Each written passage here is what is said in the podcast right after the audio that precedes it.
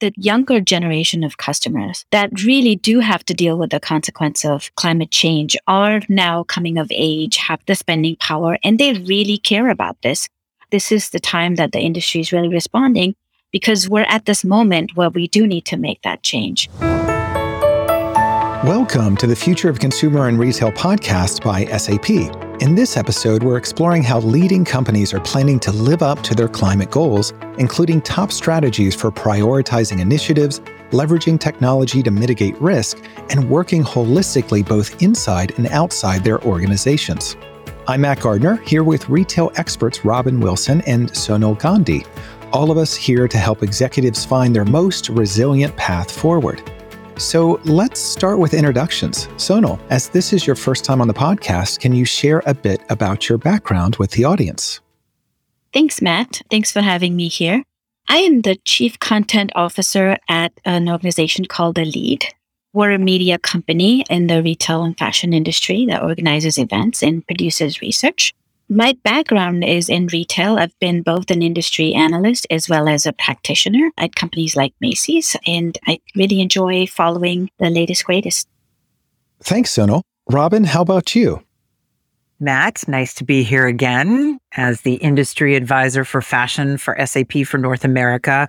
Sustainability is very near and dear to my heart. Uh, at one point, I had my own women's clothing brand I designed and produced everything out of New York City, had a few stores and an online business. And not only were things made in the US, but I also worked very hard to ensure that the fabrics that I used were sustainable. So t shirts that were made out of Tencel, and fabrications that were recycled and reused. So I'm very excited to be talking about sustainability in the fashion industry. Yeah, thanks, Robin. It really leads right into our first question today. I would imagine fashion being at the forefront of the initiatives in this direction and having their own reasons for it. But companies in general, it seems broadly in recent years, are really trying to take this on. And it's becoming important from both a consumer standpoint of consumers making decisions related to sustainability and companies, of course, responding in like kind to both that and regulations that we're seeing throughout the world. And so let's start with why companies are getting into this right now. What are some of those motivations for why this is important? And Sonal, what are your thoughts on this one? Yeah, it's well known at this point that fashion is responsible for a large percentage of the carbon emissions. And there has been a steady drumbeat of folks that are raising awareness about this for the last five, ten years. But I think the younger generation of customers that really do have to deal with the consequence of climate change are now coming of age, have the spending power, and they really care about this. This is the time that the industry is really responding because we're at this moment where we do need to make that change. You know, Matt, I would add to that COVID has really brought to the forefront how important it is to understand where items are being made who's making them and what kind of impact are these items as they're being made having on not only the planet, but the workers and those of us who buy the items. COVID, you know, unfortunately, it was not a great thing to go through that. But if someone's looking for a silver lining, it certainly has made consumers very much aware of things that are so important, like what's going on in other parts of the world where a lot of our clothing is being made. And we certainly don't want to fall into any kind of issues like we've had in the past where you know, unfortunately, people have fallen to some really big tragedies working in environments that were not safe. Of course, we know that pesticides are not good for our bodies. And so having organic cotton is very important. And of course, recycling does help with reducing waste. And I think that COVID really did shine a light onto all of this, which really is a good thing. And so now we're seeing consumers really rising up and really wanting items that are more sustainable and are being produced and made by those who are being treated fairly.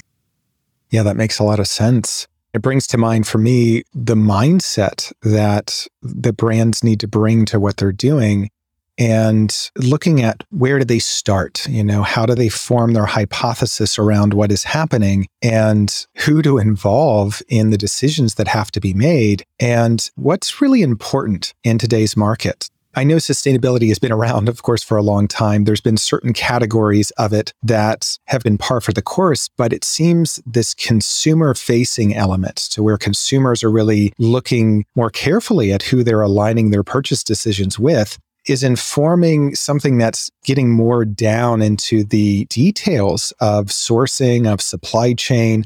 And so just curious to hear what's important today that may be a bit different than sustainability initiatives in the past? There's a lot of C level executives who are really coming to the forefront and saying, we're making this pledge and we have real goals in mind. And it's about these big companies really making a shift. And they're certainly looking at warehouses and stores and taking a look at the carbon footprint and maybe using solar for electricity and things like that. But it goes much deeper than that it's really aligning the KPIs with the entire organization. And that really starts from the top. And it's a big shift in mindset within the entire organization to produce an item right from the very beginning with the sustainability in mind. And then going out and trying to find partners to be able to help with that production and who's the right partner to really work with in the last five, six years, we've seen a lot of young brands that have come up with sustainable offerings. We're seeing a lot of infrastructure that is being built in order to help larger companies tap into becoming more sustainable. There are some things companies can do very quickly that resonate better with customers than some others. Some of them are more fundamental changes that take a while. So what companies really need to look at is what's going on in my supply chain in the way I bring products to the market. And then where can I start to make changes? And which one of these items are going to get me the most return on dollar, both in terms of achieving sustainability, but also resonating with customers. So I think that's the equation they need to solve for. So I think this is a challenge when it comes to reporting once they've chosen where organizations are going to start, it's a lot of data. It's a lot of data and a lot of different systems and finding solutions that will help bring all of this information together. And if sustainability is top of mind for that customer, they're going to do the due diligence and really get a good understanding of what that company is all about, how they're going about being sustainable and producing sustainable products.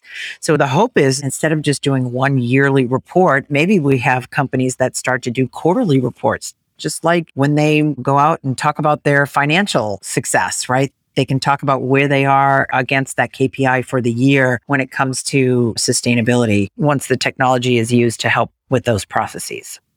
Right. You don't know what your carbon footprint is unless you really look at your supply chain. And in order to do that, you need good systems and you need good technology to really have an understanding of your data and your process in order to improve upon. Yeah, I really see what you guys are saying. I've heard some people describe the unification of data into what's reflective of a financial ledger it's a sustainability ledger and it allows organizations with the help of technology to get the visibility they need into all of these areas and especially cross functionally. Rather than having a chief sustainability officer gather everything themselves, there are new solutions and strategies emerging that automate a lot of this for us. And some of the most exciting innovations I'm seeing in the marketplace with retailers is leveraging the leading edge of what's available to help with these kinds of things. So, shifting to people, obviously, technology is great and all of these initiatives are important. How do people tie into this? Yeah, so I think sustainability is linked not just with environmental responsibility, but also with social responsibility. You are responsible for how your suppliers and producers are being treated, how they're getting paid, what kind of impact it's having on their communities. And you're also responsible for making sure that you are partnering with a diverse group of partners to provide equal opportunity. So all of these things are intrinsically related to each other and you can't achieve one without making sure that you are truly being community oriented when it comes to your supply chain and sourcing. You know, Matt, I would add, I did a podcast with a group of recent graduates from a university in Wisconsin. And this was very much top of mind this focus on inclusivity, diversity, the fact that they want the stores that they're shopping in to feel like you're part of the neighborhood. And the fact that they are doing the research, going all the way back to see who is supplying these goods. Yeah, it highlights to me the similarity and, in many cases, the overlap of employees and consumers we're all consumers and we all relate to brands in ways that inspire us to have loyalty based on what we're evaluating. And that I would imagine, of course, transfers to the employees as well. They want to feel good about what they're doing. And so there's a holistic connection between all of these factors. Great employees make for great customer experiences and that the experience really has to be addressed from multiple angles to ensure that that continuity from the corporate top down initiative or strategy to the employees really feeling inspired to fulfill those needs with what's important to us as a culture to consumers of course feeling good about what they're buying and how their purchasing is actually contributing by the decision for what they're not buying. You know they're skipping over companies that are falling behind that might not be keeping up with this and instead instead going with ones that are really making it the forefront of their strategies today. Right. I think it goes back full circle to what we started with the Gen Z. You know, you're not only attracting a Gen Z consumer, but you're also attracting a Gen Z employee. And they care about the type of work that they're doing and the type of companies they're working for. And in this era of the great resignation, it is very important for companies to put that out front being socially and environmentally responsible is how they run their business. And that's going to help them get the best talent and retain the, the talent that they have. And I guess this makes me think a little bit about okay, we have this new wave of what's driving the leading edge of business and employee, customer, and company relationships. I would imagine there would be new ways that we have to measure this because it has its own nuances, its own specifics. And just curious what you guys have experienced around how companies are measuring the results in this area. So, what I've experienced specifically in the fashion industry is the alignment with the global UN KPIs that have been out for quite some time. In fact, SAP does a wonderful job aligning with those. And so I think that's been the gold standard. And then, of course, it trickles down underneath each of those umbrellas and what they've decided to really hone in on for example h&m will take an old sweater and recycle it and produce new thread organizations like Coach taking returned Coach handbags and then they're repurposing them. And there's these great one of a kind bags that they're producing. We're really seeing brands do some very interesting and creative things to be sure that they're reducing waste and carbon footprint. So, just to add to what Robin said, I think that the ultimate goal is to lower customer acquisition costs, increase loyalty.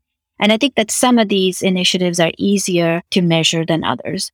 So, for instance, the initiatives that Robin mentioned about recycling, if you have a recycling center in your store, it helps bring customers back to your store. And I think that is one of the bigger motivations why H&M or some of these other brands are actually creating these.